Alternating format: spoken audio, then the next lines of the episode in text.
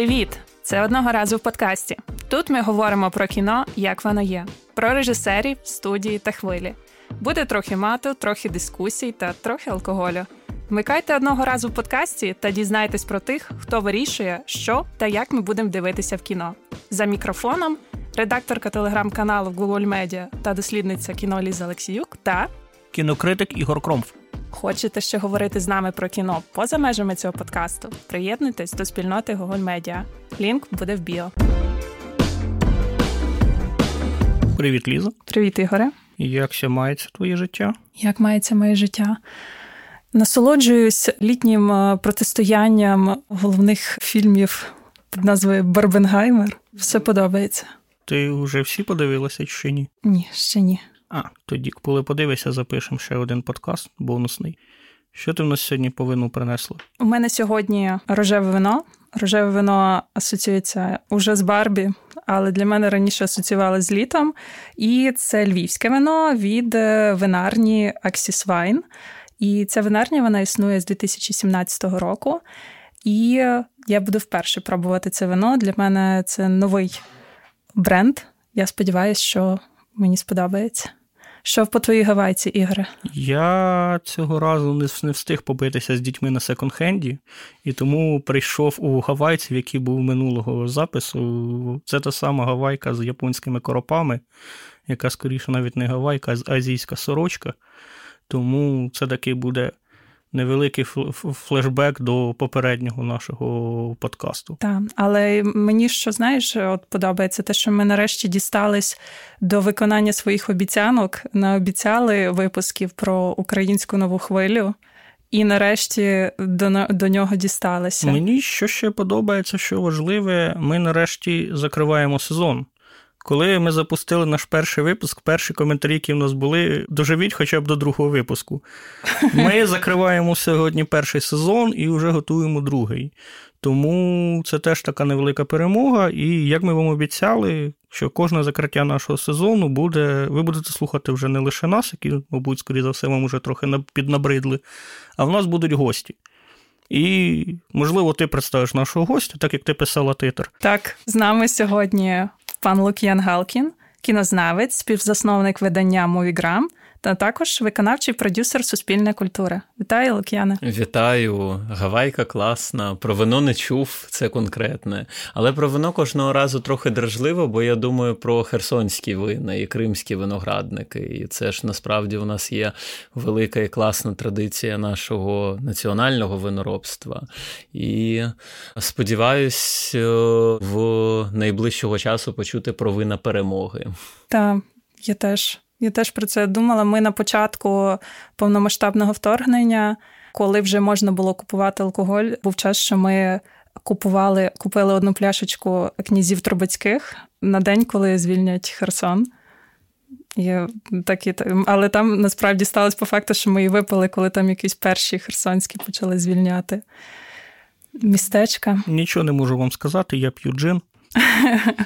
Ну, дивись, Юкрейнер, до речі, має випустити книжку про українське українське виноробство, то може почитаєш і захопишся. Сумніваюся, я більше кіно я, подобається я, я, українське. Я занадто варвар, щоб розібратися в тонкощах вина. Мені здається, щоб цінувати українське вино, не обов'язково навіть його пити. Ну, класно пишатися і знати. Я думаю, в книзі Українер про це буде.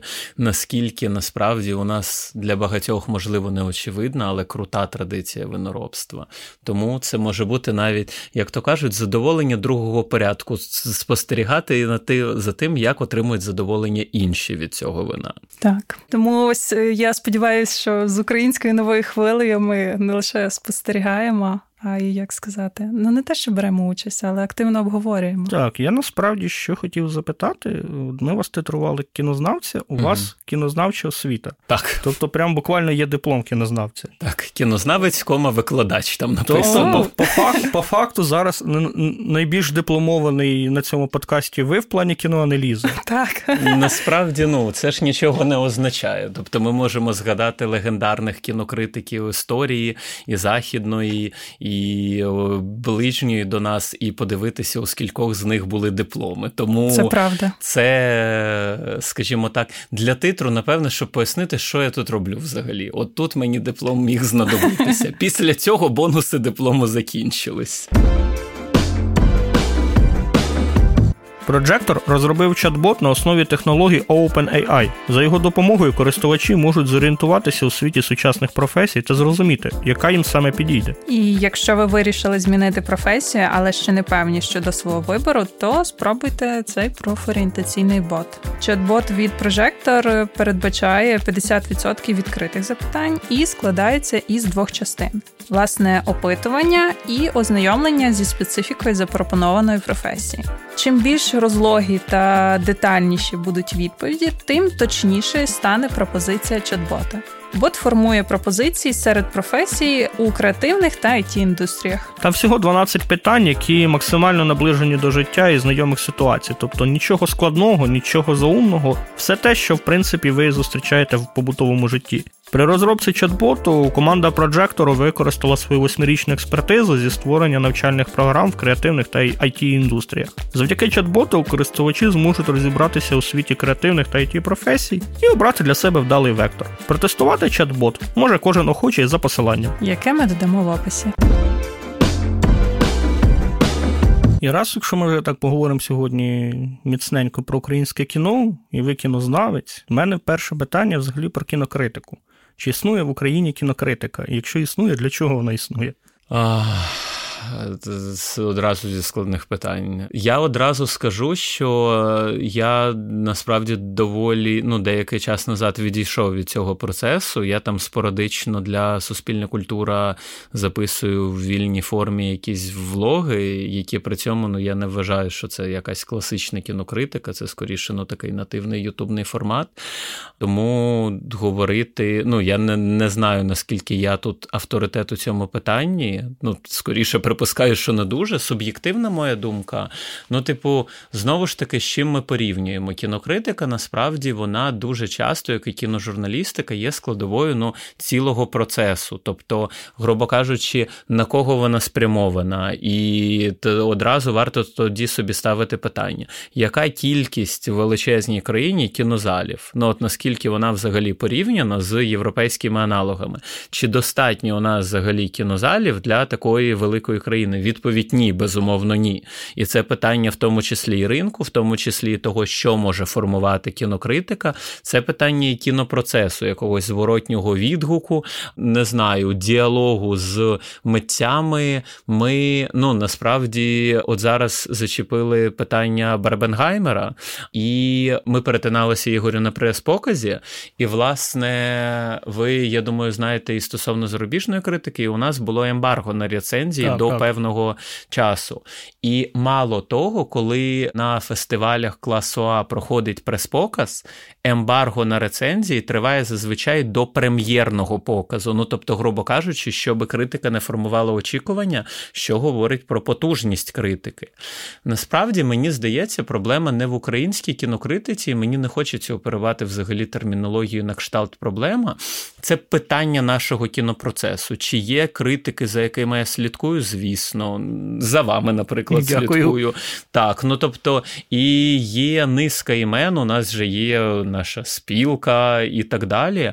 Ну тобто, цей процес існує, але процес у відриві, ну, грубо кажучи, кінокритика ж може частиною бути і мистецтвознавчої практики, кінознавства. Ну, у відриві від процесу це доволі складно. Хоча з іншого боку, коли ця критика розширює свій ареал і, наприклад, стосується телевізійного продукту або серіального продукту, ну що доволі тотожні, хоча це може бути, ну не знаю, нативний стрімінговий продукт і так далі. Мені здається, це не зміна правил гри, це, грубо кажучи, розширення ареалу діяльності. Ну тобто, я думаю, що кінокритика у нас е, в тому ж стані, в якому наш кінопроцес, і я не можу при цьому, ну і якщо це звучить якось похмуро, я не вважаю, що наш кінопроцес у поганому стані, окрім одного маленького але яке називається Держкіно в нинішній його ітерації. Ну тому що те, що ми зараз ще отримаємо прем'єри, ми ж розуміємо, що це те, що здебільшого починало зніматися до початку повномасштабного вторгнення. Є фільми документальні, які виходять вже після початку повномасштабного вторгнення, але, грубо кажучи, що реально відбувається з кінопроцесом, і наскільки, грубо кажучи, доклалося до цього держкіно. Ну, у нас розмова про інше, але це, звісно, це просто це загрозлива історія. І просто сам по собі кінопроцес у тій стадії, в якій у нас є, він потребує справді підтримки і для того, щоб у нас от розмова нова хвиля, нова хвиля потребує тяглості. І Ну, звісно, це все дуже складна історія. Я ну коротко, якщо на безпосереднє питання, так я вважаю, що у нас існує кінокритика, і вона виглядає доволі релевантно нашому кінопроцесу. При цьому я вважаю, що в нас є багато класних голосів, які я сам з задоволенням слідкую і читаю. У нас є небагато, насправді це ще не зайнята якась конкурентна ніша фахових видань. Ну, наприклад, Мовіграм, який абсолютно успішно існує без мене вже здається роки 4 чи 5. Vertigo, ну там не знаю, видання, які приділяють посилену увагу кіно і там мають якусь стабільну кінорубрику.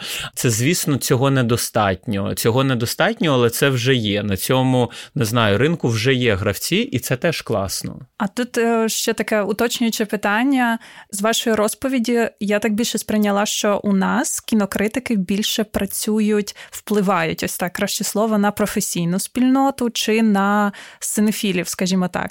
Чи ось в нас в нашій країні ось кінокритики впливають на масових глядачів в плані закликати піти на якийсь фільм чи навпаки? Я тут не погоджуюся з таким трактуванням. Критика, будь-яка критика для мене, перш за все, це діалог. Угу. Ну і грубо кажучи, діалог з професійною спільнотою. Ну я думаю, всі спостерігали, як насправді може професійна спільнота болісно реагувати на цю критику. З іншого боку, це не універсальна універсальна формула, не завжди так стається, грубо кажучи. Але при цьому, коли критика і часто доволі жорстка, хоча при цьому обґрунтована, спрямована на тих, хто робить високобюджетне кіно.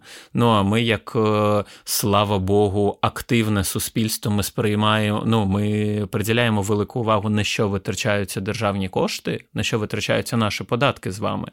Звісно, ця критика сама по собі вона може сприйматися як не заклик до діалогу, а як якісь, не знаю, ворожі дії. Стосовно впливу на кіноспільноту, я не знаю, мені здається, мені неправильно про це говорити, тому що, як я вже сказав, я активно з професії, ну, деякий час назад, мувбек, так би мовити. Ну, тобто, цей діалог, на мою думку, в якійсь зародковій стадії є, він часто е, на масового глядача, мені здається, ну, є певна спільнота, яка з задоволенням читає ці фахові видання. Не знаю, сінефіли, не сінефіли сінофіли можна ж завжди виділяти первинну і вторинну аудиторію. Ну тобто, і сам по собі критичний текст він може не обов'язково давати рецензію на фільм, а подавати певний контекст. Я насправді зустрічав такі дуже цікаві тексти в нашій кінокритиці. Ну і це доволі велика традиція для західної кінокритики. Не обов'язково рецензія, акторська гра така-то, операторська робота така-то і так далі. Розуміння, грубо кажучи, контексту, про який йдеться, контексту нашого ринку, на що ця історія, ну яким тарованим чи неторованим шляхом вона йде, як її помічають, як на неї реагують, і так далі. і так далі. Тобто, це, наприклад, невіддільне від того питання, може бути невіддільним від питання українська прем'єра, які вона отримує слоти в кінопрокаті, наприклад, якщо вона виходить паралельно з фільмом Марвел. Ну тобто, це теж питання. Ми потім будемо для якихось прем'єр констатувати там, не знаю, якісь скромні касові збори, але як воно було представлено? А чому воно так представлено? Ну тобто, тут ми починаємо розбиратися, чи йде український глядач на це українське кіно. Мені здається, саме по собі формування і існування такої сфери і діалог, що з широким, що з не дуже широким глядачем, ну тобто, грубо кажучи, що з масовою аудиторією, що з фаховою спільнотою, він важливий, тому що він підтримує певне явище, тому що коли певні фільми стають подіями, ну ви бачили, як йшли на памфір. Ну, я розмовляв з Дмитром Сухолитким Собчуком, і він казав, що вони не робили такої ставки. І Його, от я пам'ятаю його слова, ми недооцінили нашу аудиторію. Звісно, це є маркетингове просування, це є, звісно, певна стратегія і так далі. Але це саме по собі суперякісне кіно. Чи історія, яка трошки підзабулася, бо це було до вторгнення, але Стоп Земля. Угу. Причому ну, Стоп Земля, якщо ще Памфір, він досить динамічний фільм, і він уже, типу, для масового глядача легший. Стоп Земля, вона ж супер нединамічна. І там майже ж немає якогось ну, нормального сюжету, такого, типу, чіткого. Не динамічно порівняно з чим? З бойовиками Марвел? Ну, наприклад. Не знаю, мені здається, це, до речі, доволі. Ну, я не буду дискутувати стосовно динаміки, це все одно не знаю, є доволі суб'єктивне сприйняття. Вона дуже friendly для глядача, причому це супер розумна історія. І от коли я її дивився, вона мені здається дуже б'є по нашим якимось тим місцям, які можуть бути такими ще доволі болісними, в якому сенсі, як виглядають часом, або виглядали. Я сподіваюся, що це в минулому, але розумію, що ні, наші школи. От я дивився і думав блін, чому моя школа не виглядала так? Не треба мені ці красиві айфони, якими вони там типу, переписуються на цих, але це зовсім інше середовище. І звісно, це певна фантасмагорія, коли діти на дискотеці слухають і кайфують тільки під українську музику, так. але в неї хочеться вірити. Так, власне, ми спілкувалися, коли робили покази нової української хвилі в планеті кіно з Катю Горностай. Вона, власне, говорила, що вона цю дискотеку створювала як дискотеку власної мрії. Так, так, так, я пам'ятаю ці цитати. Ну супер, ну так це стало дискотекою моєї мрії. Тобто вона змогла цю мрію донести. І при цьому ну, цей фільм був на Берлінале, він вийшов в прокат, і це стало такою значною подією. Я досі пам'ятаю ці дражливі кадри з Києва вже після початку повномасштабного повномасштабного вторгнення, де постери Стоп землі, так, так. порожні угу. вулиці, обстріляні і так далі. Ну що ж, це так, це класний етап, і це класна згадка. Я ну, Стоп Земля це один з тих багатьох фільмів, які можна перераховувати через кому, які вийшли суперякісними, але стосовно глядацького задоволення, я думаю, це один з лідерів. Тут я ще додам, там була історія, пам'ятаю на початку, саме щодо конкуренції фільмів. У моєму інстаграм-середовищі було була дуже поширена історія, де мої знайомі, знайомі знайомих закликали друзів піти на стоп землю, щоб у перший вікенд е, зібрали якомога більше проданих квитків, ну, щоб е, кіно отримувало далі свої е, хороші слоти, щоб його показували в зручний час, коли на нього можна прийти. Ну, я, власне, дід, і в мене немає інстаграм-середовища, але моє Фейсбук-середовище приблизно писало те саме. Тому це говорить взагалі про дуже великий діапазон людей, які закликали його подивитись. Ну от, грубо кажучи, якщо ми говоримо в цьому контексті про критику, то вона лягає в те середовище, яке вона потрібна. І критика не вклади не з оцією класичним розумінням, що критика розкритикувати, що щось погане. Ну тобто, тому що є певний слід за словом, а критика як аналіз, як розуміння, чому це працює, тому що насправді ніхто ж не має бути кінознавцем, окрім кінознавців, і ті так. не повинні ними бути бути насправді. І, типу, коли ти виходиш з кіно, ти захоплений, і ти хочеш трошечки в цю реальність зануритись, деконструювати, можливо, тобі буде корисна чиясь думка про яку навіть самі режисери можуть казати, хм, це цікаве прочитання, що означало, що вони точно цього сюди не закладали. Але коли фільм виходить, він починає жити своїм життям. І це вже твір мистецтва. Закладали, не закладали. Присутній діалог, присутнє захоплення, яке може кінокритика, власне, підбурювати і спрямовувати. Так, я навіть зустрічала розділення таке, не знаю наскільки воно професійне, саме в англомовному середовищі, як movie reviewer і cinema critic критик, mm-hmm. що кіноглядач це та людина, що буквально пише рецензії на фільми, коли кінокритик це людина, яка більше дає контексту, розуміння історичного якогось навіть, і загалом не прив'язана взагалі до якби до інфоприводів і накидує більше шарів на розуміння того чи іншого фільму. Тому можна якось і в цьому ключі розглядати у нас навіть з'являються такі от розділення. Ну от я згадую на почесному місці оцю таміну жиля Дельоза кіно. Тобто, от, от тут і лежить водорозділ на 700 сторінок, так? Я по юності намагався і в оригіналі осилити. Вау! Я дійшов здається, десь до 300-ї сторінки, і потім вирішив, що ні, вже 300 це серйозний результат. Це так далеко дійшов. Це в от під час якраз моєї оцієї класичної освіти ми говорили в тому числі про якісь ну літературні пам'ятки, бо там, ну звісно, був акцент, не можеш просто кінокритика і кінознавство як сферичний кінь у вакуумі. Ну тобто кіно як синтетичне мистецтво, треба і все інше трошечки розуміти. І я досі пам'ятаю цитату своєї викладачки про Уліса Джеймса Джойса, яка ну спочатку, типу, казала, це здається, було про її викладачку, яка казала, що, мовляв, ніколи не беріть, ну ви ж все одно його не подужаєте, навіть не беріть до рук. А за років там скільки то надцять каже. Але сама спроба прочитання це вже подвиг. Я змінила свою думку.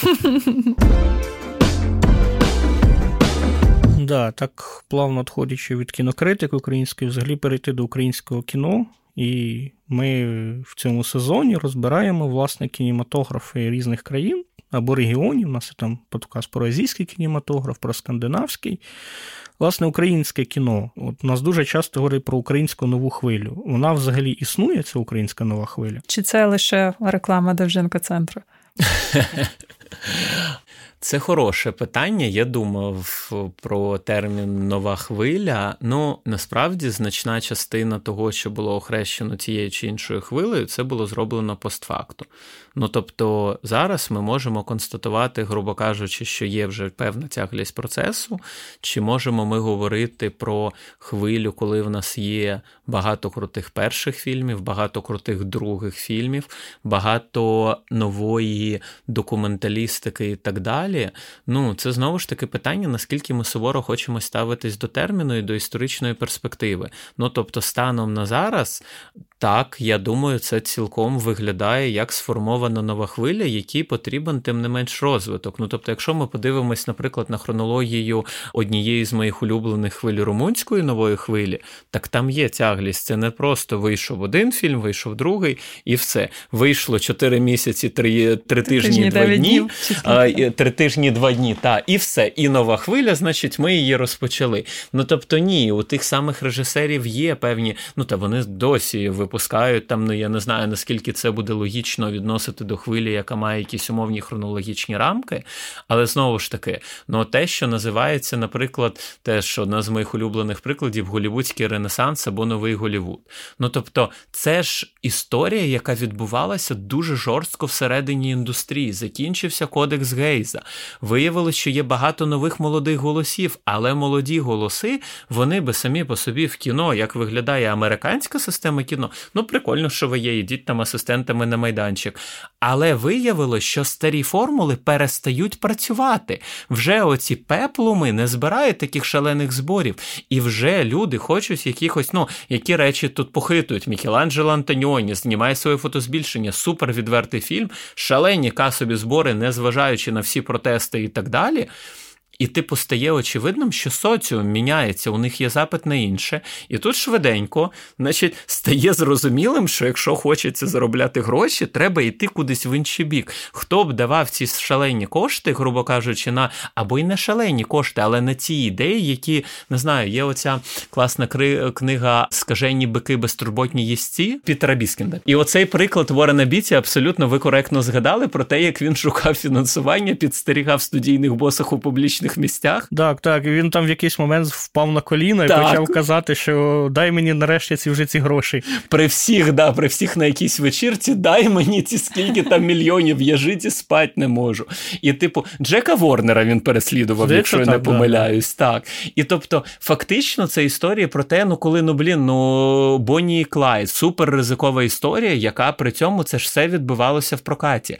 У нас історія трошечки інша, і вона відділена насправді від таких шалених касових успіхів, на мій превеликий жаль, при тому сказати, що у нас все мертво і по нулям, ні, це неправда. Ну тобто є процес. Можна порівняти, як збирали фільми у 18-му році, можна порівняти, як вони збирали навіть в 21-му. Ну тобто є процес, просто ну от ми вже згадували про малу кількість кінотеатрів. Тобто, фактично, чому я згадав про голівудський ренесанс? Ну що вони зібралися в 67-му році і такі, а забабахаємо голівудський ренесанс. Ну тобто, це все постфактум. А яким чи розуміли митці цього напряму, що він добігає кінця? От зараз постфактум розумні кінознавці, дослідники і так далі кажуть, що в 76-му році, і типу, і далі, коли почали виходити щелепи, зоряні війни, до речі, Лукас і Спілберг, вони ж вийшли з цієї так. хвилі, але можна сказати, трошечки її похитнули. Ну тобто, що Як ця і Кополо. Так, так, так, так. А що ця історія почала схлопуватись фактично. Чи було це очевидно, коли знімалися ворота раю, які провалилися з тріском? Ні, це все ще була ніби як частина цієї хвилі, але вже історія розсудила, що тут вона закінчилась. Що скаже історія про наш період і як буде виглядати наш кінопрокат у 23-му і 24-му році? Велике питання. Я думаю, що Тут ще загалом до явища нової хвилі можна додати, як на мою думку, явище нової хвилі неможливо без е, якогось контексту, який штовхає людей на зміни якоїсь їхньої парадигми в їхньому мисленні, щоденному житті. Там та ж сама, той же самий італійський неореалізм з'явився там е, після там Другої світової війни. Частково навіть під час. Так, в тому ключі, що почав я до чого, що почав змінюватись запит глядача, що глядачі, е, що якби не так було багато, якби загалом грошей, не було багато ось. ну, Люди хотіли бачити в кінотеатрах якихось е, інших людей з вулиці, як от це роззнімали, якихось, якихось людей, які їздять в тролейбусах італійських по італійських вулицях, і які там десь бувають ну ось не такими, наприклад, помпезними, як і і такими пригладженими, як були там телефоні Б'янко, Бланко. Ну ви зрозуміли. Білі телефони. Білі телефони, ось. я теж про них думаю е, зараз. Та, та. Е, Бланко. Бланко, вибач, але та тому білі телефони, як були та, до того. Доба білих телефонів. І все схоже, правильно. схоже ж було ж і якось і в французькій новій хвилі перед початком, що е, люди, які дивились французьке кіно, яке їм здавалось дуже таким шаблонним, мейнстрімним і таким, що. Не схожим на на тих, які на цих людей, якими вони є, то ці кінокритики вирішили з часом змінити цей контекст і починати Ну, тут зміняти. саме про критиків більше, тому що французька нова хвиля загалом ну сама по собі унікальна, тому що, ну, грубо кажучи, об'єднання кінокритиків, які вирішують те, що вони клеймлять татковим кіном, просто прийти і зробити краще, бо ніхто нічого не понімає, і справді роблять революцію. Це ну доволі унікальна історія. Стосовно італійського неореалізму, мені здається, це теж історія про певний соціальний запит, тому що ну американське кіно, яке насправді ну там один з американських хітів Касабланка, 42-й рік так. на секундочку. І до речі, в нього дуже цікава ідеологічна історія. Воно але прив'язано да, до до вступу Америки у Другу світову, так, так фактично. Але е, суть у тому, що це кіно просто стає нерелевантним для країни, на території якої велись бойові дії. А Америка, яка робила це кіно на її території, не велись бойові дії. І, власне, тоді ще видихав там, типу, ще свої останні подихи, золотий Голівуд. Ну, напевне, вже довидихав, тому що ну і е, але якісь нуари і так далі. і так далі. Тобто варто його хоча б згадати, що це було здебільшого павільйонне кіно. От ми всі бачили, як оце машина їде, і там на задньому тлі, значить, якось дуже дивно фони переміщаються. Це тому, що ніхто нікуди не їде. Ну, власне. А те, що про що ви говорите, ну, викрадачі велосипедів, та там, де дуже багато, та там головний актор непрофесійний, так. там як о, власне я пам'ятаю цитату, він позичив мені своє фактурне обличчя. Ну тобто, та, та, і це наскільки це правдивим стає, наскільки реалістичним. Я, до речі, пам'ятаю класну історію, якщо ми вже завелись про Америку, як я розповідаю ні, мене ні, до, до українського кіно. Ми да. просто ми просто е, про це е, ми мали про це розмови, і mm. якось так е, я відчуваю приємний флешбек того, що ага. ми вже прогов... що ми проговорювали тут. Тому так це дуже прикольно, тому що ми так підсумовуємо цим випуском от буквально все. Тому... Окей, я просто побачив, ви перезирнулись, так я на це все окей, все окей. зреагував. А що є така байка, а може і не зовсім байка, що а, продюсер фільмів категорії Б, який насправді відіграв дуже важливу роль у новому Голлівуді, Роджер Корман, він привозив фільми італійського неореалізму в Америку, але він їх продавав під виглядом сексуальних хітів з Європи. Європи, і, типу, там він вловив один єдиний момент, де італійська дівчина їде на велосипеді. Значить, це було там на афіші, і потім люди виходили у пухлі від сліз, тому що це аж ніяк не еротичний хід з Європи. Але при цьому просотувалася ця нова естетика в маси, тому що спочатку питання, як продати, а потім питання, що ти отримуєш на виході. Так, і якось воно так змінювався, наче в глядачів запит. То вони хотіли ескапізму, то вони хотіли навпаки реалістичності побачити, наче чогось схожого на те, що вони бачать на вулицях. От е, якось мені здається, так відчувається, що відбувалося. Мені здається, глядачі практично завжди хочуть ескапізму. Я себе від них не відділяю, тому що, власне, для мене зараз, під час повномасштабного вторгнення, головна функція кіно це ескапізм. Ну тобто, коли рухаємося в цих реально жорстких випробуваннях, хоча, звісно, це цинічно так можливо говорити, сидячи у студії, так на відміну від е, людей, які захищають Україну на передовій. Але якщо ми як країна ще й хочемо вистояти і так далі, і рухатись на довгу дистанцію, звісно, потрібні оці моменти, які дозволяють, ну грубо кажучи, не те, щоб перемкнути увагу, а зануритись трошечки інший контекст. І це може просто для mental health бути корисним. Ніхто не закликає просто цілими днями дивитися кіно і забути про все на світі. Але воно просто може внутрішню напругу від відчуття, що з глобальними подіями ти ж нічого не можеш вдіяти. Вони зберігаємо спокій, донатимо на Збройні Сили України, підтримуємо чим хто може на своєму місці. І при цьому, звісно, так, перемкнення уваги особливо небайдужої уваги кожного дня, коли ми бачимо, що відбувається в Миколаєві, в Одесі, Запоріжжі і так далі. Ці обстріли, які власне і в Києві, не те, щоб сильно припинялися. Ну тобто, це так, це може так спрацьовувати цілком. Так, і ось саме от українці.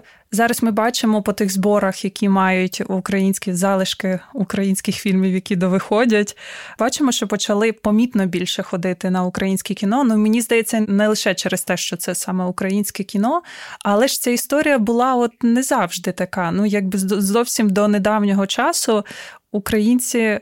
Мало ходили саме на українські фільми. Причому ну мені взагалі видається, що в нас ставлення до українського кіно, воно якесь таке в форматі, типу, от ми пишаємося наявністю українського кіно, але ми до нього не ходимо. Тому що я постійно це чую там від людей, що от як круто, що є українське кіно, але при цьому я дивлюся там на касові збори, і навіть, наприклад, там до недавнього часу, до вторгнення, всі пишалися моїми думками тихими, на яких сходило, якщо не помиляюсь, 100 тисяч людей. Тобто це десь плюс-мінус Комфорт-таун сходив на мої думки тихі з усієї України. І от звідси це питання взагалі.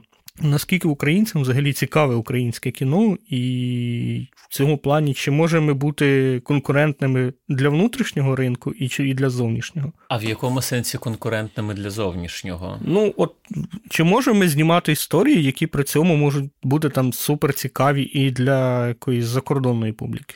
О, ну це два різні питання. Ну, Звісно. Ну, якщо починати з внутрішнього ринку, ну ми вже двічі згадали про кінотеатри, і це ж насправді ну як людина може просто прийти в кіно, бо вона хоче сходити в кіно і там подивитися зручні сеанси. Наскільки як багато зручних сеансів українського кіно. Але ми про це вже поговорили.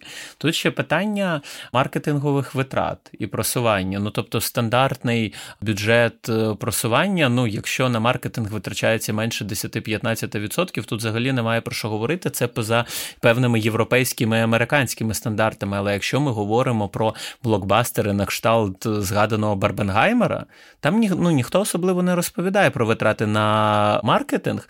Але я думаю, що у випадку з Барбі, зважаючи на плани Мател, це не 10% і не 15%. Ну, типа, це значно суттєвіше. Ну, 10% це там скільки вийде? 15 мільйонів. Так, це 15 мільйонів. 15 так. мільйонів доларів це мені здається все кіно, яке було знято з 2014 року. Ні, ну це якось вже мені здається too much, але ну суть у тому, що знову ж таки та питання маркетингових витрат, питання того, а яке саме кіно власне просувається, тому що є те кіно, яке ну відверто просто ми говоримо, ніби як про те, що в кінотеатрах співіснують, там і Марвел, і той самий Барбенгаймер, і українське кіно.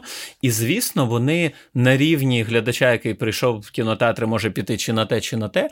Звісно, тут присутня ця конкуренція, хоча, звісно, класно було б так не планувати чи їх якось розводити. Але я тут точно не фахівець, це просто мій плач Ярославни, людина, яка хоче, щоб на українське кіно ходили більше. Але знову ж таки питання: а яка цільова аудиторія може бути в тих чи інших фільмах? Ну, типу, ми вже маємо феномен памфіру, де, здавалось би, от саме таке суто авторське кіно, яке дуже елегантно продовжує європейські традиції, і не в сенсі якогось епігонства, чому я е, дуже щасливий, що у нас є памфір, а, і передивлявся його, здається, тричі, і з великим задоволенням. Бо цей фільм не треба навіть доводити, наскільки він органічно вплетений в європейську традицію. Оці зйомки одним кадром, особливо маленькі, одразу згадуєш Бенуа Дібі, постійного оператора Гаспара Ноє. Причому там явно оцей неон, який там з'являється через оці фаєри, які вони палять. Ну тобто, ну точно тут десь він порився, але ж це не єдиний Ноє так знімає. Це просто ну комбінація танцю, операторської майстерності, комбінація музичного рішення, комбінація того, що це не окремий епізод, а під час нього розгортається якась драматургійна сюжетна арка, або ж знаходить свій фінал, як у випадку з Памфіром. Але з іншого боку, це ще й можна згадати. Цей фільм, здається, ще не виходив в прокат. Як там Катя Крістіна Тінькевич? Він виходив в кінці серпня, так. Виходив, да? В кінці серпня. А, виходить, да? Це абсолютно феєричне кіно. Я я його просто вже мав е, приємність подивитися. Цей фільм для мене мені хочеться його одразу порівнювати з традиціями цього соціального європейського реалізму, на кшталт братів Дарден з їхніми два дні одна ніч, де Маріон Котіяр грала, або фільмами Кена Лоача і так далі. Тобто, це ніби дуже близько до от якихось стандартів соціальної драми, яку часто експлуатують на телебаченні. І я, як людина, яка працює на телебаченні, саме кажу, що експлуатують, тому що ми знаємо вдалі приклади, знаємо значно менш далі приклади. Але тут вона піднімається на якийсь абсолютно новий метарівень. І, типу, ти дивишся це і бачиш, і Боже, а, а, а це висловлювання аналогічного рівня. Ну і воно ж, власне, в Локарно отримувало нагороди. Це дуже круто для нас. І при цьому я вірю в нього в прокаті, тому що це, ну, як я вже сказав, кіно, яким я захоплююсь. Тому просто питання. Памфір він все ще виняток ситуації. Коли ми говоримо про фестивальне кіно, говорити про широкий прокат, ну, типу, я пам'ятаю розмову з французькою режисеркою. На жаль, я не пригадую її імені, але я дуже добре пам'ятаю її тезу. Ворота для європейського прокату це хоч якась участь в Канському кінофестивалі. Ну, наприклад. Тобто, якщо є вже принаймні гілочка якоїсь там, не знаю, особливого погляду, якоїсь паралельної сесії, е, секції. Значить, ну, скоріш за все, цей фільм вийде в прокат. Але а що у нас є таким підтримуючим рівнем? Ну, типу, у нас ця система так не працює. І, на жаль, доводиться ну, визнавати, ну, принаймні мені доводиться, можливо, це помилкова думка, але велика частина фестивальних хітів, на жаль, мають ну, доволі обмежену аудиторію. Це може бути складне кіно. З іншого боку, я зараз бачу, ну, з того, що я спостерігаю по тональності нашого кіно, ну, типу, я і Фелікс Ірина Цілик, це авторське кіно, це, звісно, така дуже класне висловлювання про 90-ті. Це абсолютний антипод, наприклад, іншого висловлювання про 90-ті Носоріг Олега Сенцова, який скоріше експериментує з жанром, який ніби був абсолютно відчужений Росією, але у нас були свої 90-ті, зовсім інші, зовсім іншими рефлексіями. Тому класно, що він зайшов в цю ріку. Кіно Ірини Цілик абсолютно інше, але, типу, та я відчуваю його цілком глядацьким. Воно ще не було в прокаті, наскільки я пам'ятаю. Воно на фестивалі воно було. було. на якомусь... Воно було на тижні критики. Так. Ну і звісно, на фестивалях міжнародних. Ну, от от якою, яким буде доля цього фільму? А коли ми говоримо про історії масові. Ну, на жаль, чи на щастя, просто є історії, які ну, для мене не знаю, це персональна оцінка, але деякі масові наші фільми, я вважаю, що вони десь можуть знаходитись за межею смаку. Ну і це прикро. Але є ці фільми, які ну, на них може бути не дуже, скажімо так, реакція. Ну, от феномен скаженого весілля. Ось от я хотів поговорити про це. Я пишаюся тим, що я придумав термін крінж-комедія, і він пішов в маси. Вот, от скажене весілля, любов і блогери. Е, він, там, вона, я ти, він, вона. Е, свінгери. Для мене це все дуже різні. Фільми інфоголіка ще можна згадати. Вони всі, власне, ну, вони трошки, як ви сказали, поза межами смаку, але при цьому це все фільми, які ну, реально збирають касу. Я би не казав так одностайно насправді, тому що зі скаженим весіллям, на мою думку, типу, я не можу сказати, що це моє улюблене кіно і так далі. Я не дивився другу і третю частину, що теж важливо.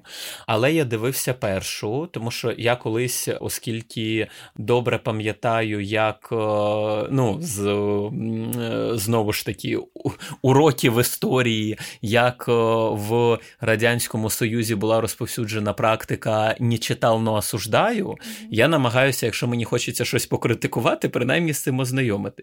Я дивився всі три фільми, які назвав. О, окей. Ні, ні, ні, не сумніваюся, що ви дивилися. Я просто згадую, що я через цей принцип колись прочитав п'ять книг сутінків, і ну, можливо, це воно того не варто. Було. Є дуже смішна історія на цю тему. Колись у нас викладачка каже фразу: я зараз читаю книжку. Е, така смішна книжка весела, називається «50 відтінків сірого. І в залі от хтось так захіхікав у нас в аудиторії, вона така десь мені каже: дівчинка, я читала Гегеля в оригіналі повністю. Я можу собі дозволити зараз читати 50 відтінків сірого. Ну, мені здається, це теж меседж такий трошечки, напевне, на рівні. таке трохи. Я вчився на філософському. Да, Я розумію, там теж є якась певна внутрішня ієрархія, ну тобто, скільки Гегеля ти прочитав в оригіналі. Але мені здається, ну коротше, це все ж на рівні сперва добійся, як то кажуть. Знаєте, mm-hmm. ну менше з тим, мені здається, немає нічого поганого в тому, що такого роду комедії знаходять свого глядача. Ну, у випадку зі скаженим весіллям, та там було багато того, від чого мені було супер крінжово. Але чи є я цільовою аудиторією цього фільму? Та ні. Ну тобто я не цільова аудиторія цього фільму, і це нормально, що це не мій жанр. Мені можна далі просто ну не йти, грубо кажучи, в оцінці цього фільму. Сказати, що це ідеальна масова комедія. Ну а з іншого боку, а що існує ідеал? От ви з філо... філософського факультету? Чи існує імператив, скажімо так? Мені просто видаються ці всі фільми, що вони такий якийсь е, рудимент від телебачення. Тобто, от знімалися. Тобто, Ти хочеш наїхати на телебачення? Е, тобто, я про що говорю? От телебачення там нульових, воно знімало, воно багато знімало цих таких телефільмів.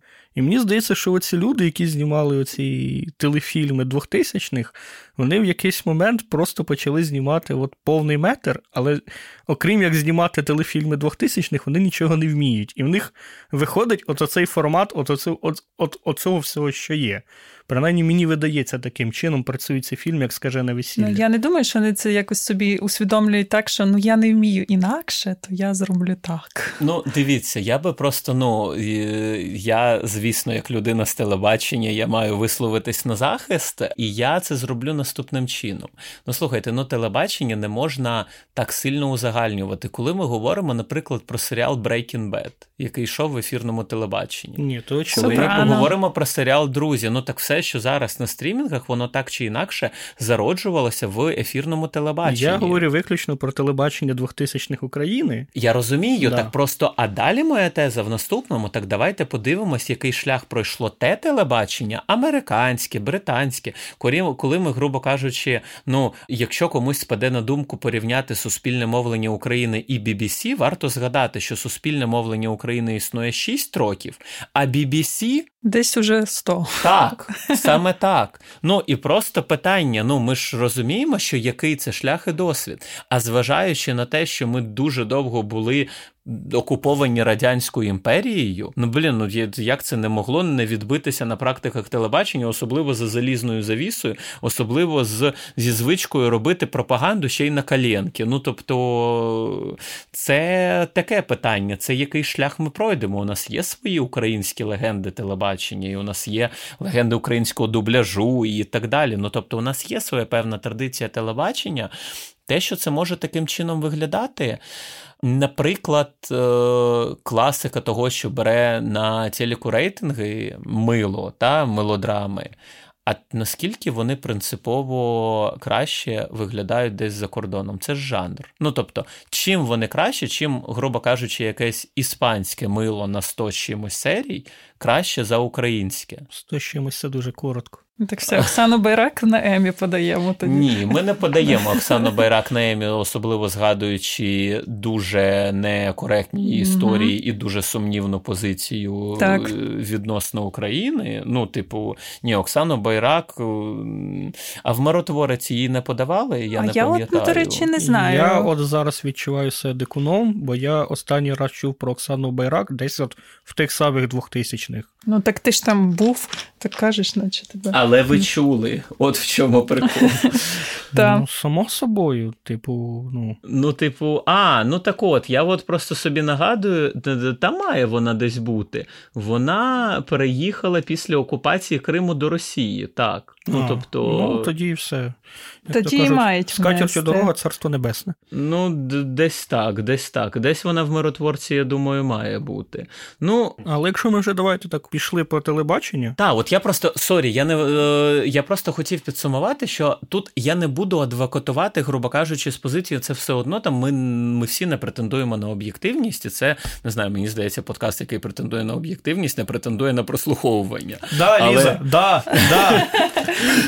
Ну, Вибачте, ви вчились на філософських, я вчилась на праві. Що а, ви я зрозумів. І на публічному управлінні. Ну, Моє просто... мислення інакше. Це питання жанру насправді. Це питання того, ну звісно, не можна казати про те, що типу, визначення це жанр, це для специфічної аудиторії, можна загорнути що завгодно, що буде відверто шкідливим булщитом. Але можна ж бачити і кращі сторони, принаймні процес іде. якийсь. Я дуже вірю насправді в українські серіали. І ось в цьому і моє питання. У нас уже є такі кілька, може й навіть надцять але кілька я точно можу на гора згадати хороших зразків українських серіалів. що Я зараз є дивлюсь прикольні... на вираз обличчя Ігоря. Є прикольні серіали. Слухай, ну серйозно, Україн... А назвіть, які ви Мені перші ластівки здається хорошим серіалом. Спіймати Кайдаша.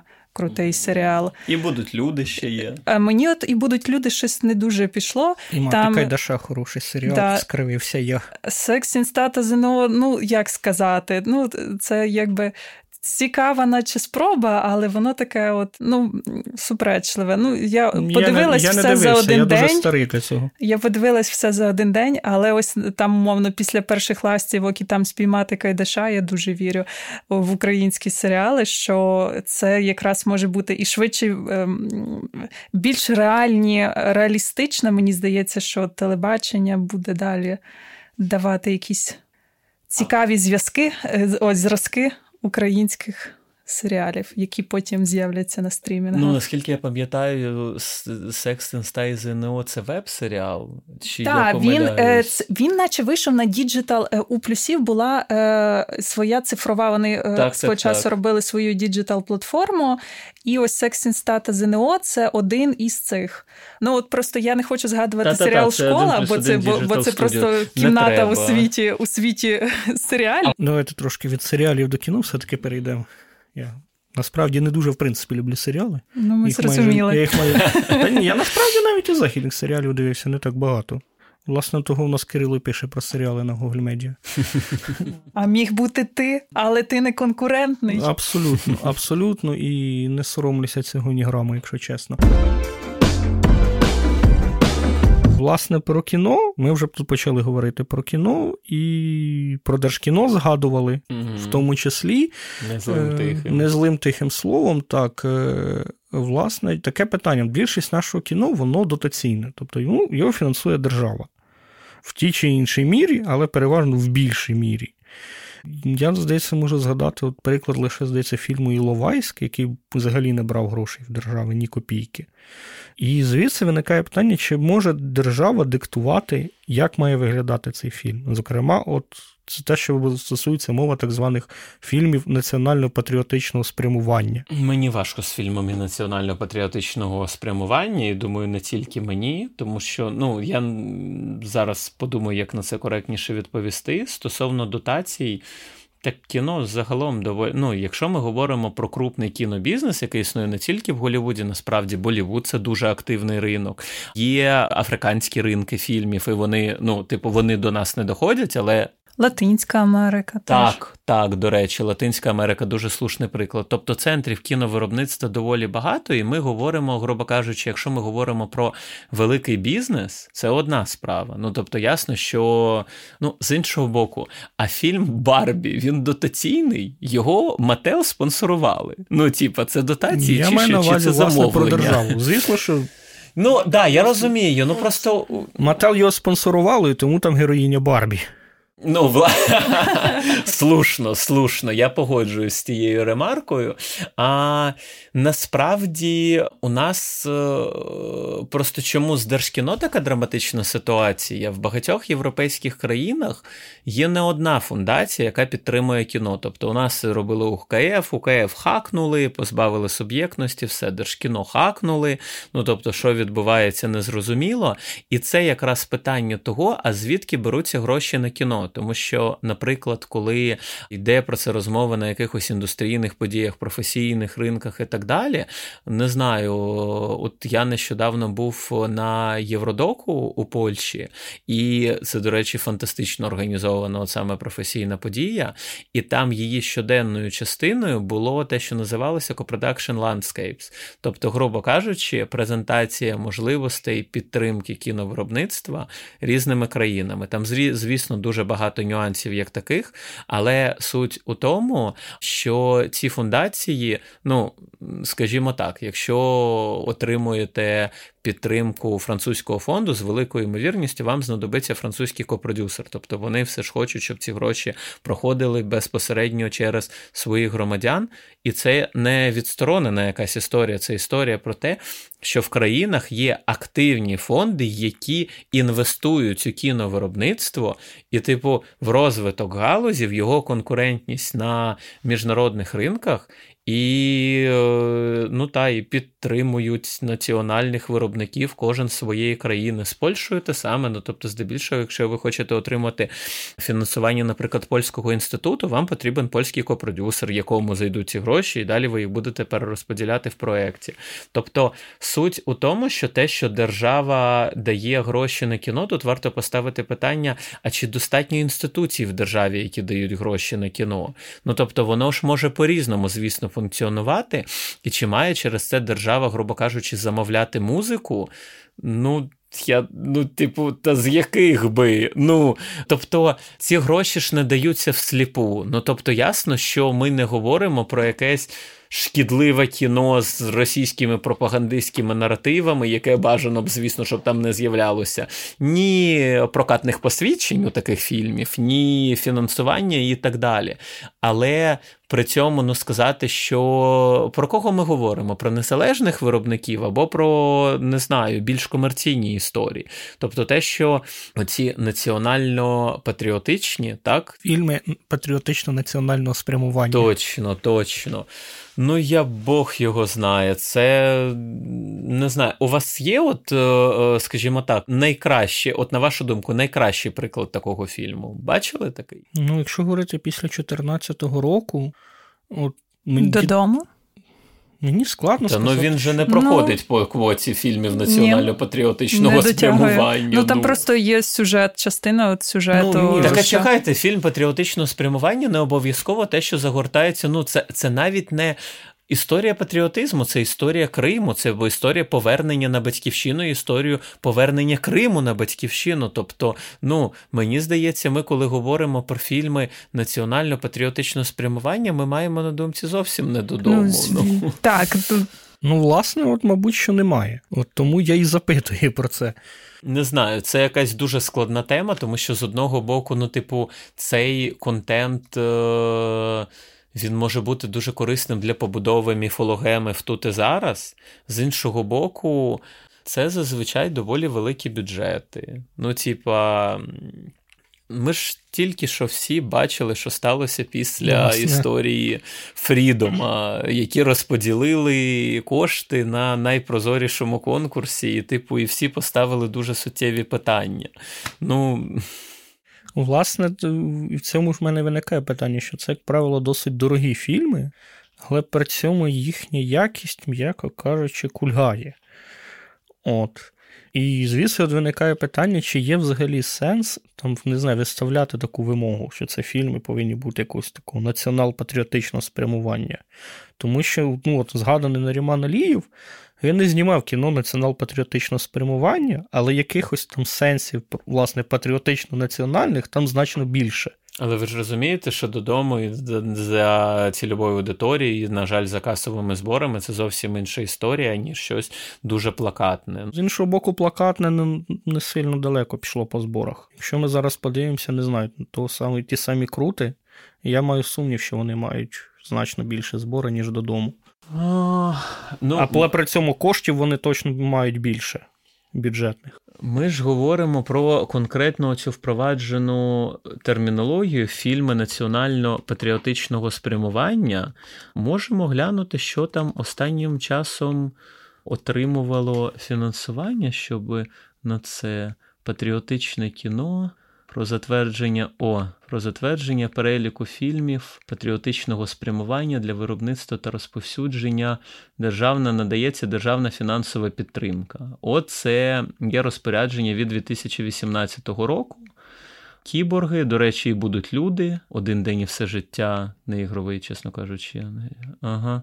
Тут по цій квоті, до речі, ну от початково, якщо дивитися на 2018, ну, наприклад, той самий спіймати Кайдаша проходить по цій самій квоті. Очевидно, що трошечки змінився зараз цей контекст. До речі, додому є в цьому переліку про затвердження переліку фільмів патріотичного спрямування для виробництва та розповсюдження яких надається державна фінансова підтримка. Від 5 вересня 2018 року підписано Гройсманом. До речі, але це здається. Ну, тут е, слухайте, тут, тут цікаво, як ця історія змінювалась. Просто я от хочу дошукатися до такого, що що ми розуміємо під е, цим словосполученням, і що просто зараз у нього сформувалася певна конотація, здається. І ця конотація, вона скоріше ну, з таким певним сумнівом. Так. Ну, тобто, ми говоримо про те, не знаю, чи можна вважати ці фільми певним видом мистецької пропаганди. Ну, ми про це говоримо. Так. Ну так. і про які конкретно. Ми ж не про додому, правда? Ми не про Це додому. ж Ми більше от в сторону ура патріотизму. Ось туди. Ну так просто ура, патріотизм, поки ми в стані повномасштабної війни, він трошечки небезпечний, тому що ми вже бачили всі ці історії. Ну, типа, навіть не обов'язково, щоб це було кіно, але просто починаючи від цього мему про 2-3 тижні, ну це ж все насправді має свою ціну. Коли 2-3 тижні тягнуться півтора роки, ну треба ж трошечки подбати про ментальне здоров'я нації, яка мені здається цілком готова чути правду. І, Хоча, ну я не знаю, це дуже якісь глибокі матерії. Мені просто в ура патріотизмі він мене дуже тіпає. Є один нешанований бетінг, який постійно використовує а, в своїй рекламі, типу, мотиви, як ми смажимо, значить, рашистів, готуємо перемогу разом, і, типу, вітають, значить, якісь повари чорти в пеклі йти якогось ювілейного рашиста. Для мене це, ну, по-перше, це знецінює ті жертви, які приносяться заради нашої свободи і протягом цієї боротьби. А по-друге, таке враження, що нам вже всім стало дуже смішно. З якого біса? Ну тобто, і ясно, що це приклад не з кінематографу. Просто от зараз, ну, наприклад, ми всі пам'ятаємо реакцію на потенційний фільм про Бучу ігровий. Це як взагалі? Так, але зараз ми маємо там про не знаю, чи саме підтриманий, наче підтриманий державою цей серіал про Поворознюка. Та зараз невідомо, що з цим буде. Ну тому що зараз вже відбулася певна реакція. Так. Ну було згадано зверненням Володимиром Зеленським, включно і серіали. Тобто, ну невідомо, що далі буде з цими фінансуваннями, і там же там частина підтримувалась. Він саме на виробництво був підтриманий, чи над е, сценарії девелопмент? я- на виробництво, на виробництво. На виробництво, 33 ну- мільйони на 24 серії. Ага. Там найбільш смішне навіть не те, що вони взяли цю історію про Поворознюка. Хоча це достатньо смішно. Так, ну е, та те, що по суті весь синопсис цього серіалу це повна копія російського серіалу Жуки. Да, да, да. Про це вже було в обуреному інтернеті. Ну не знаю, це все це, це все трошечки сюр, чесно кажучи. І просто мені тут важко говорити. Ну, тобто, оце очевидний приклад, де це звучить, як, м'яко кажучи, трошечки недоречно, але просто недоречність може бути абсолютно різного рівня. І поки що, ну, типу. Ну, чи готові зараз ми випускати щось про події в ігровій формі вже повномасштабного вторгнення? It depends, насправді, от коли ми говоримо про патріоти, ура патріотичний, як ми його назвали, мені здається, це це може банально не врахувати контексту. Ну, типу, ми не знаємо, де ми насправді будемо завтра, і ми ми не знаємо, якою буде ціна перемоги. Sorry за пафосне формулювання. Коли ми говоримо про проживання досвіду повномасштабного вторгнення, наприклад, цивільними, про що знімаються. Ну і якщо ми говоримо про документальну форму, тут вже простіше. Тут питання етики документаліста, тут питання спостереження і так далі. От тільки я пам'ятаю дуже мало ура патріотичних документальних робіт. Документаль... Хіба що суперпавер Шона Пена, який здається, як я, до речі, не дивився. Ага. Як його хрестили в одній критичній статті, здається, Алекса Малишенка, листівка, любовна листівка Єрмаку і Зеленському. Ну, тобто, і це, ну і так, і про це західні критики писали, що дуже багато в цьому е, фільмі такого закоха і самого Шанапена, і його закохані, закоханості, і так далі. І от результат цей фільм не те, щоб дуже добре працює на нас на міжнародних майданчиках. Тобто він може на Шанапена якось працює, але ну тобто, це знову ж таки, значить, чого ми чекаємо і від документалістики, і від творення подій безпосередніх найбільшої війни на європейському континенті з часів Другої світової. Тобто, а, чи готові ми про це говорити в історії в а, ігровій формі? От мене просто от питання, коли от люди це пічать і так далі, а вони розуміють, ну як вони собі, я розумію, що це люди, які робили не один серіал і так далі, або там не один фільм, але як вони реально собі уявляють інструментарій, як розповісти цю історію, щоб на момент ну, фільм же не робиться за місяць. Ну, типу, йому потрібно рік, два, може там скільки. Ну, коли він вийде, як цю лишити історію актуальною? Ну, до речі, от я не бачив, мені здається, це буде доволі а, такою розмовою, все ж. Ну, коротше, щоб це не робити ні читав, но осуждаю, а хтось бачив цей фільм Снайпер Білий Ворон? Я бачу. І що, як враження? Бо я його не подивився, ну, на жаль. Він е, нагадує таку дуже, дуже, дуже, дуже, дуже недорогу версію американського снайпера. Угу. От прямо дуже-дуже дуже недорогу версію. Де Клінта Іствуда? Да, угу. Дуже-дуже недорогу версію американського снайпера, в якого не позвали Клінта Іствуда і Бредлі Купера. От десь приблизно так. Тобто, в цілому, в цілому, я б не сказав, що я дивився цей фільм і мене регало. Ні, він прям, типу, ну, його можна дивитись. В ньому, звісно, всі сенси максимально прямі, нічого там, ну, типу, є вороги, є ми, ми вбили ворогів, все нормально. Тобто він прям такий досить плакатний. Але в цілому, типу, він дивиться, ну, він дивиться як як такий бойовик з 80-х. Ну, просто от насправді це слушний приклад. Ну, от, е, якщо згадати те саме американське кіно, ну скільки там саме цих ура патріотичних фільмів, ну їх же дуже багато. Так, я І... мені спало навіть на думку ці всі червоні фільми з назвою там ці червоний ем, От червоний, червоний для мене це sorry, я перервав договорити. Ні, ні, все, все, так.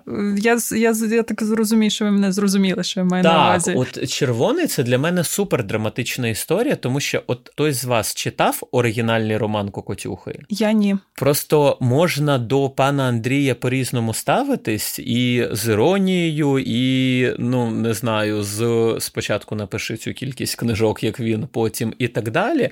Ну тобто, очевидно, що це масовий письменник, і чим більше ну насправді нам потрібні масові письменники дуже і дуже, як нам потрібне якісне масове кіно. Просто суть у тому, що я читав червоного, і я був е, дуже приємно вражений. Це насправді не такий простий роман, як здається. У нього є кілька оповідачів всередині, там доволі складна структура, кілька часових проміжок. Червоний не є героєм роману, про ну тобто він фактично герой, але про нього завжди розповідають від чиєїсь особи хтось, хто є його супротивником, не знаю, випадковим товаришем, супротивником, який стає приятелем і так далі.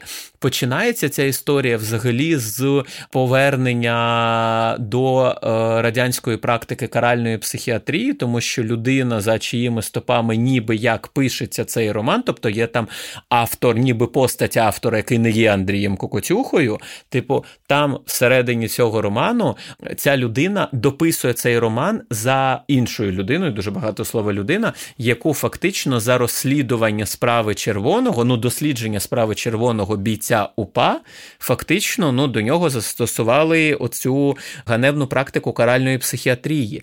І це насправді, ну я нічого не очікував від цього роману, тому що фільм мені трошечки зіпсував, м'яко кажучи, про нього враження.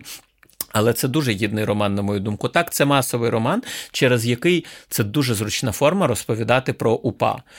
При цьому, що ми бачимо в кіно? По-перше, кіно це третій розділ роману, третя частина його. Не в сенсі третина, це буквально там є три частини його. Оце виключно третя частина, коли червоний в таборах. По-друге, воно настільки сплощене за своїми сенсами, воно насправді не дотягує до книги. І по-третє, це історія, яка не дає можливості прослідкувати, грубо кажучи, а в чому драма цієї постаті, і чому ну, коли у третій частині роману, зважаючи ще й на передмову доволі довго, ми вже бачимо червоного і його бійців УПА, які їдуть у гулах, приїжджають у гулах, і ми бачимо, що до них там ставляться зі страхом, але і з повагою. Ну, зі страхом, з ненавистю, з повагою. Тобто вони і там ув'язнені, лишаються силою, нескореними і так далі, тому що вони ну, тримаються разом, і їх єднає ідея певна. І, типу, це логічно протягується через роман, і ми вже розуміємо, у нас є певний рівень очікування, є певний бекграунд цього героя. Коли це подається просто як наполовину кримінальна історія з цими якимись картонними зеками, уркаганами і так далі, це мені просто ж дуже шкода, тому що наступний раз екранізацію червоного не скоро робитимуть. Оце просто історія про те, що ніби є готовий роман. От його перенести, і це буде класне, не ура патріотичне, а цілком патріотичне історичне кіно. І це круто. Це має бути. Його треба, ну що щось з ним треба робити, бо просто сказати, що все патріотичне кіно проходить під грифом ура патріотизму, ну це ж абсолютно різні речі. Я навіть не впевнений, наскільки варто до кіно застосовувати саме тому от мені це визначення в офіційних якихось дуже муляє. Це ніби як заклик робити ну, щось плакатне у кращому випадку. Приблизно те, що колись робила Корея. В якої була навіть там постанова про антикомуністичне кіно. Ну і плюс ще виникає дуже таке цікаве питання: окей, якщо там патріотичне кіно, це те, що, ну як так сказати, може дати гарантію більшу, що цей піч профінансується. Як тоді, значить, підчити кіно, яке просто ось як та ж, наприклад, е, Стоп Земля, яку ми згадали, що, хоч там, звісно, є там патріотичні моменти, там із, наприклад, з цією сценою захисту вітчизни, і там із однією лінією одного з персонажів.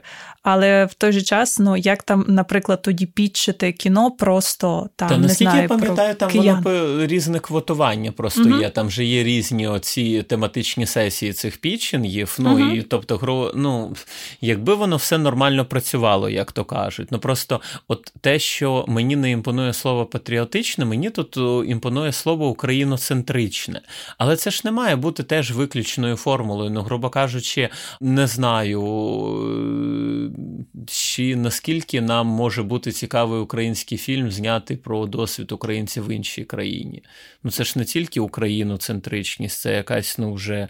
Ну коротше, проблема не в формулюванні, проблема у певному, на мою думку, не зовсім коректно вибудованому наративі, який зараз, ну от ми просто зараз говоримо на наступний день, коли фактично було Володимиром Зеленським озвучено, скажімо так, певне неприйняття ідеї фінансування серіалів у тому обсязі, в якому вони були заявлені і зустріли реакцію суспільства.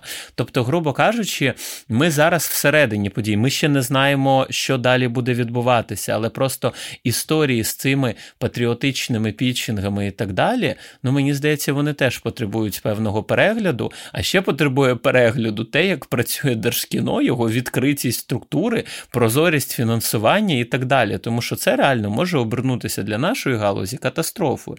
Дуже класно, що наші продюсери і продюсерки настільки активні в пошуках копродукції, в міжнародних партнерствах і так далі.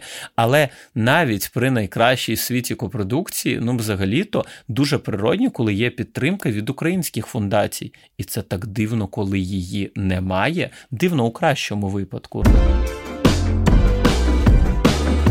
Власне, якщо вже так говоримо багато про копродукцію, про пітчинги, є. Принаймні, я часто це ставлю питання різним людям. У мене є такий певний острах, що ми можемо в певній мірі повторити долю колишніх Югославських республік. Про що я говорю? Колишні Югославські республіки свого часу ну, вони пережили насправді страшну війну особливо там Боснія, боснійська війна за рівнем геноциду, вона взагалі, мені здається, після Другої світової не мала меж. Тобто я от буквально недавно працював те, що стосується там е, використання сексуального насильства як форми геноциду. І Боснія в цьому плані, мені здається, там, ну, на жаль, очолює це інтеррейтинг жахливий. Тобто там були прям секс-концтабори. Це ну, просто уявити навіть сам факт існування такої штуки.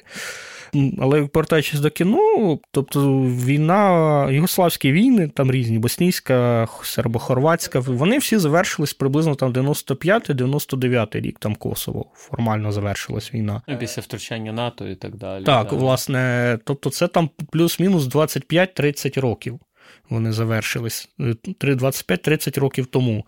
Досі на фестивалях від колишніх Югославських республік очікують фільмів про те, як вони переживають свій травматичний досвід.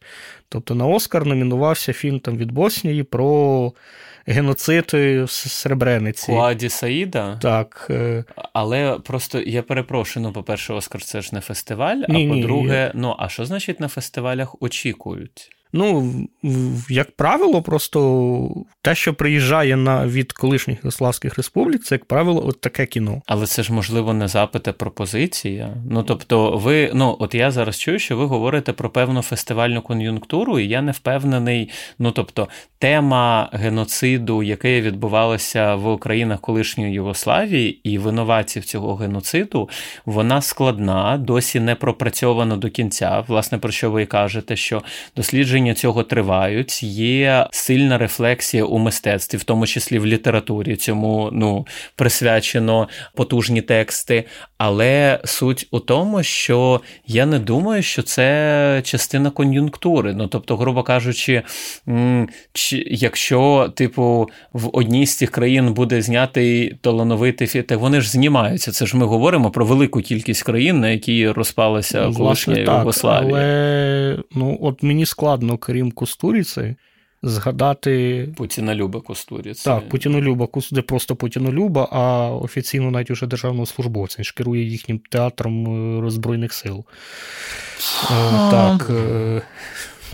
Е, Власне, окрім Кустуріці, не згаданого в цьому подкасті, мені важко згадати з цих країн Сербії, Боснії, Хорватії. Я, на жаль, не знавець цього кіно. Режисера, який ну, там брав участь в Канах, в Венеції, принаймні там ну, за останні 5-7 років, і це не була історія про війну в тому чи іншому вимірі. Просто моє питання до того, що наскільки нас не може очікувати така історія, що ми будемо розповідати виключно історії про війну, і таке складеться, можливо, такий погляд про нас, як країна, яка постійно переживає війну, і не розповідає інших історій. А... Хороше питання. Я так відповім. Памфір же не про повномасштабне вторгнення, правда? Ну і не про гібридну війну, яку ми мали з 14 Так, Але Памфір, в принципі, знімався до повномасштабного. Окей, але, наприклад, бачення метелика, який був в тих самих канах, він про е, період гібридної війни так. на території Донецької Луганської областей. Ну тобто, ну я до того, що він знімався до повномасштабного вторгнення, да, це фільм про війну. Тобто, наскільки це універсальна історія, ну Люксембург, Люксембург був у Венеції. Це не фільм про повномасштабне вторгнення. Тобто я не уявляю, чому би двері до не знаю міжнародного рівня у нас мали би закритися і відкриватися тільки по пропуску. Це фільм про війну. Просто зараз можна по-іншому на це подивитися. Зараз є потужні документальні роботи, які відрефлексовують. Ну, насправді це здебільшого варто все ж говорити про війну з 2014 так, року. Ну і типу ті самі залізні метелики. Ну я говорю виключно там про художні кіноігрове, тобто про документальне, очевидно, що найбільш важлива, мені здається, тут тема документалістики. є. Ну, якщо я правильно чую ваше питання, чи не складеться ситуація, де від України очікують тільки фільмів про війну, я не думаю, що так працює. Ну, скажімо так, наскільки я знаю кон'юнктуру фестивалів, це працює не зовсім так. Ну тобто, по-перше, фільмів про повномасштабне вторгнення можуть боятися на фестивалях, тому що у Каннах, наприклад, дуже непевна позиція, і ми бачили насправді, що підтримка 2022 року в Каннах вона не дорівнювала підтримці, яку ми отримали у 2023-му. Це зовсім інша історія. Ну, власне, у нас там, здається, і фільмів не було. Ну, у нас там були короткі метри, наскільки я пам'ятаю, але, типу, це історія. Ну, так слухайте, Кани це ж не зовсім фестиваль, куди беруть за квотою. Тобто історія з квотуванням і зацікавлення у географії скоріше характерні Берлінале. Хоча і тут, ну, звісно, логічні виключення бувають. На Берлінале нам був присвячений фактично, ну, типу, Берлінале ж припадав випадало на річницю повномасштабного вторгнення. Ну тобто там було багато фільмів з України, причому свіжих фільмів з України, які відрефлексовували ті чи інші події. Ну не знаю, або ж о, повномасштабного вторгнення, або періоду, який йому передував, або Фільми, які органічно в собі поєднали цю історію, це ви сказали, що ми все ж не про документалістику, але не можу не згадати. Ми не згаснемо Аліси Коваленко. Угу. Історія, яка була розказана в період, вже, наскільки я пам'ятаю, там 18-й рік. Але при цьому ну, мене просто добила її післямова, коли вона розповідає, що відбулося з цими дітьми після початку повномасштабного вторгнення, бо вони до цього пережили в цій зоні, а зараз це зона бойових дій. Ну тобто, так, це але окей, стосовно ігрового кіно, як я вже сказав, його цілком можуть боятися. Ну тобто, сказати, що ми весь час е, будемо виключно поставником травми, а з іншого боку, а що нам найбільше болить? У тому самому памфірі дуже делікатно вплетено, що сам головний герой він учасник революції гідності. Наскільки я пам'ятаю, він був в АТО. Ну тобто ні, ні, ні. в АТО був в АТО був його точно. брат, кум. кум. кум. Так, Ось. так, так. Ну тобто, це все там же є оцей е, на горищі там е, щит. щит. Так. Ну тобто, ці історії туди дуже делікатно вплетені. Але це фільм про ну, трошечки іншого і спрямування, і контексту, і так далі. Тут питання, мені здається, не чого від нас чекатимуть світові фестивалі, а що ми будемо відрефлексовувати і продукувати зараз.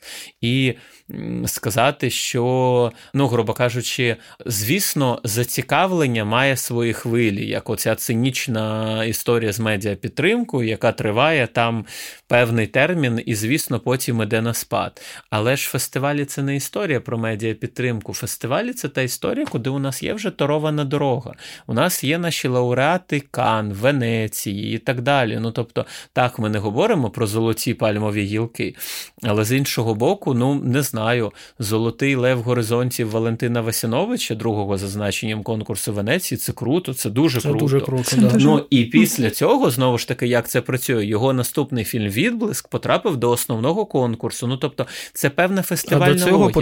Потрапляла тільки Кіра Муратова в якомусь 92-му, здається, році. Чутливий міліціонер. Здається, так, але я я, ну, я не впевнений зараз, е, бо не маю перед очима. Але так, це насправді ну, це е, так само, як торувати, не знаю, той самий Локарно, Сан Себастьян і так далі. Це ж історія про національний голос. Я, ну, принаймні, я сподіваюся, мені просто складно уявити фестиваль, який весь час хоче бачити, зважаючи на те, що Європа дуже дуже часто впадає в оце вагання. Давайте почуємо росіян, давайте почуємо хороших росіян. Ну не може же 145 мільйонів росіян бути поганими. Спойлер. Ха-ха. Ну, але, типу, просто я е, ну, ми бачимо, як е, потрапляють за квотуванням ті чи інші фільми, ніби як опозиційних росіян, але, типу, яких ми точно не бачимо, не хочемо бачити в одному конкурсі з нами і так далі. Тут нам скоріше треба непокоїтись про успіх тих справді сильних фільмів, рефлексій ігрових, які з'являться. Я думаю, справді сильні роботи з'являться вже після нашої перемоги. І я думаю, ми, чесно кажучи, будемо і зовсім інше місце посідати в сім'ї європейських країн і фестивалів, і так далі. Але ми вже там не чужі. Тому не знаю. Я не думаю, що кон'юнктура виглядає виключно так, що типу, покажіть нам кіно про війну, яке часто буде супроводжуватися дуже некомфортними заявами режисерів, дуже некомфортною позицією групи, якимись акціями протесту і так далі. Ну тобто це все фактично змушує фестиваль підписатися під цією позицією. І дуже класно, коли фестиваль під цим підписується. От тільки ми бачимо, що не всі фестивалі такі рішучі і одностайні.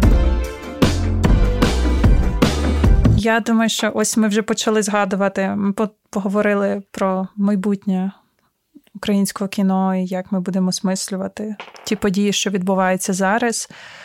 Лишилося ще по так розібратися з минулим. Ми вже згадали Кіру Муратову, і ось у нас є велике питання дражливе досі про те, що робити з російськомовною спадщиною українського кіно. Та ж сама Кіра Муратова, той же самий Балаян чи Биков. Власне, і це чому ми так це згадали? Тому що Досить недавно був показ в кіно 24. Так. Там, здається, був Олександра Муратова фільм. Так, так і там, власне, виклик, викликав він тоді хвилю також обурення, чому російськомовний фільм показують в українському кінотеатрі. І зараз є ця постанова Київради, якщо я не помиляюся, про те, про заборону російськомовного це контенту. Це мораторій, який не має так. юридичної сили. Ну, але тим не менш, вони вони, вони це Ні, декламують. позиція зрозуміла, так. позиція зрозуміла. І він але... просто ні. Якби він ще декламував там е, у випадку там не знаю, там якихось розважальних та далі заходів, а він накладає мораторій навіть на культурну спадщину. І от звідси виникає питання того, а що нам тоді робити з цією культурною спадщиною? Ну, тому що вона точно українська, але вона російськомовна в силу певних зрозумілих причин. Дуже комплексне питання. Типу, я не є, напевне, тут найбільшим у світі експертом, але ми просто працюємо якраз на суспільному з цією темою української спадщини часів радянської окупації. Не знаю, перш за все, мені здається, що треба уважно подивитися на тренди українського Ютубу і зрозуміти, чи зник звідти російськомовний продукт. Звісно, ні. По-друге, це, звісно, ну, це це не універсальна відповідь, це просто одне з питань. А по-друге, мені здається, що ці фільми є, як мінімум, дуже цінними для кінознавчих досліджень. І насправді, ну, згадайте історію, як шукали україномовну озвучку за двома зайцями. Ну, тобто. Mm-hmm. Ми говоримо про період, коли була вже зовсім інша кон'юнктура, ніж про яку ми говорили тільки но. Це була кон'юнктура тоталітарного режиму з її певною цілком чіткою політикою. І чи означає, ну, що, що що, значить, що з нею робити? Тобто, це історія як схожа на декомунізацію, яка сама по собі це супер корисно і правильно, це наш маленький внутрішній аналог засудження злочинів нацизму, який на світовому рівні там пройшов на Нюрнберзькому трибуналі. Не було ж аналогічного трибуналу по злочинам комунізму. Так, власне, про це зараз говорять багато в світі. Так. Що комунізм як зло не був е, засуджений юридично. От, і це дуже важливе насправді питання. І фактично, коли ми говоримо про радянську спадщину або українську спадщину радянського періоду. Ну, мене завжди муляло. Тобто, грубо кажучи, просто є частина об'єктів, які є, ніби як вони не підпадають про підзакон про декомунізацію, але вносити їх у перелік спадщини, які охороняються, чогось не поспішають. Можливо, тому що є інтереси забудовників, можливо, тому що воно якесь незручне, неясно, що з ним робити. Ну, типу, ми хочемо відмовитись від тарілки Флоріана Юр'єва на Либіцькій. Ну, напевне ж, ні. І, типу, а що з мозаїками на ВДНГ? Ну, просто про коли відбувається їх не їх уже частково нема. Саме так, саме так. Просто якась частина, просто моза. Я, я не кажу про те, що нам треба обвести в рамочку мозаїки з умовною робочою колхозніцею, але ж є зовсім інші мозаїки. Ну і так само це історія з тим, от е, муляло, скільки себе пам'ятаю, була колишня вже площа перемоги з цим обеліском, значить на ньому досі зірка, але наскільки я пам'ятаю, зірки не підпадають під закон про декомунізацію. Але там висів орден Леніна, який підпадає мать його під закон про декомунізацію. Його збили в перші дні повномасштабного вторгнення. А до того нам було з ним окей, закон вже діяв. Що так, він там робив? Скільки років жили з радянським гербом на батьківщині матері? Так досі живемо. Ну так да, вже, да, вже да, перестаємо жити. Да, перестаємо жити, але ой, це інше дражливе питання. Ну тобто, якщо що дражливе питання, не має бути радянського герба на батьківщині матері, так. який там над усім киє. Але що там має бути? Оце я думаю, тема окремого великого але подкасту. Давайте Що з кіно? кіно? Да, да. Ну це просто ну це просто для мене це важливе питання в контексті. Типу, фактично не можна на мою думку, не можна сказати, що всі ці фільми, ну цих режисерів і режисерок, вони абсолютно рівнозначні між собою, як у будь-якого режисера і режисерки є нерівнозначна спадщина. Тут зважаємо на те, що це було створено за часів тоталітарного режиму. Ну не завжди. Якщо ми будемо говорити про Кіру Муратову, то вона знімала там і в 90-ті. Так, я погоджуюсь. І я це погоджуюсь. було теж російськомовне кіно. Але ж питання було саме про радянську. Що що? Так, і пізніше теж знімала. Я там просто я дивилась одного разу на одеському кінофестивалі настройщика, так, так. і там грає Ріната Літвінова. І це взагалі фільм підтриманий російським міністерством культури. І мені було так, от муляло дивитись, чесно, навіть не скільки російська мова, а скільки Ріната Літвінова і її фрази з там були в серіалі е, в сценарії фрази, що хочу вийти замуж за руска, щоб мій мужчина був русський. От там чесно-чесно є такі фрази. Стосовно російськомовного кіна, мені здається, тут треба дуже чітко відділити. Ми говоримо про кіно радянського періоду або про кіно незалежної України. При цьому сказати, що це саме по собі питання, у якого є суперпроста відповідь. Ну, типу, що з ним робити, наприклад, на телебаченні? Є закон, який ну, є нацрада, яка регулює можливість показу того чи іншого контенту. Ну, тобто, очевидно, що цей контент може бути показаний виключно в дубльованому вигляді, якщо має бути взагалі показаний. Це просто ну, питання, що робити, для мене доволі практичне. Чи має він бути в кінотеатрах? Ну, типу, наскільки я пам'ятаю, в а, кіно 42 це була частина програми Довженко центру. Так. Ну так, так це професійна програма. Ну, Причому, її, ну, наскільки... це ж такий достатньо обмежений показ. І наскільки я пам'ятаю, їй передують лекції, обговорення і так далі. Ну так це якраз певна кінознавча функція, тобто це ознайомлення з нашою спадщиною, яка могла цілком і нести на собі вплив тоталітарного періоду, але е, це потребує дослідження, це потребує ну якоїсь певної експертизи. Просто скажімо так, якщо ми подивимось на землю Довженка. Чи у нас будуть прості відповіді щодо неї? Однозначно, ні. Ну просто це ж історія про колективізацію, де ніби як прославляється колективізація, ніби як, тому що там дуже майстерно те, що називається езоповою мовою. І, власне, це безумовно пам'ятка світового кінематографу, яке, до речі, якщо приблизно аналогічного періоду брати плакатка, агітка Ейзенштейна, броненосець Потьомкін, як на мене, вона може виглядати зараз суто як пропагандою. Його цікаво можна розбирати з точки зору методів цього монтажу атракціонів і так далі, якщо хотіти в цьому копатися, але або мати відповідний факт. Фільм Довженка значно глибший, але якщо ми візьмемо цей сенс, який явно був частиною часів кон'юнктури, і згадаємо, як його клювали за Звенигору, який до цього виходив. Ну так блін, це те, що, грубо кажучи, чи нам буде окей з прославленням колективізації, яка обернулася голодомором? Звісно, ні. Але ж треба зважати на контекст і на контекст того, коли творив Довженка, на контекст його непростих стосунків з владою. Давайте згадаємо білу птаху з чорною ознакою Юрія Іллєнка. Там боєць УПА, якого грає дуже молодий Богдан Ступка, типу, він негативний персонаж.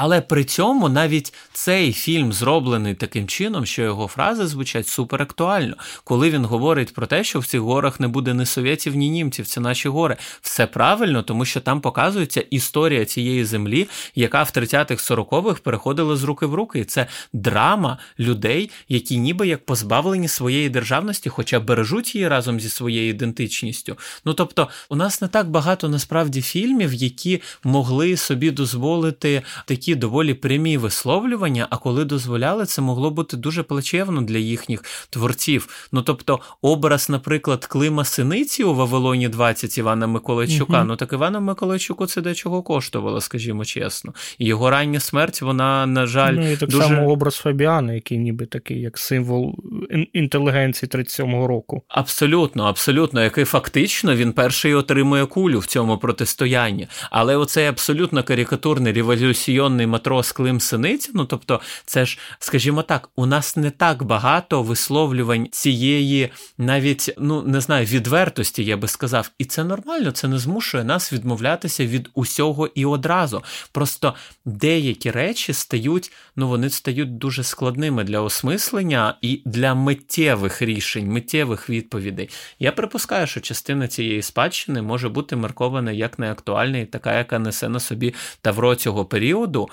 Але що з нею робити далі? Ну, типа, чи місце їй в телеефірі ні, ну якщо вона буде такою визнаною. Чи місце її, не знаю, в якомусь широкому кінотеатральному прокаті? Так ми ж не говоримо про шедеври на кшталт тіні забутих предків, які можуть реально зараз збирати зали. Ну тобто, у нас є оцей перелік, грубо кажучи, тих шедеврів, які перевідкриваються зараз. Але ж ми говоримо не про ці фільми. У нас же немає, грубо кажучи, сумнівів про о, стосовно пропалої грамоти, де цариця отримує свого ляпаса від козака. Ну тобто, це ж. О, про трошечки інше кіномова.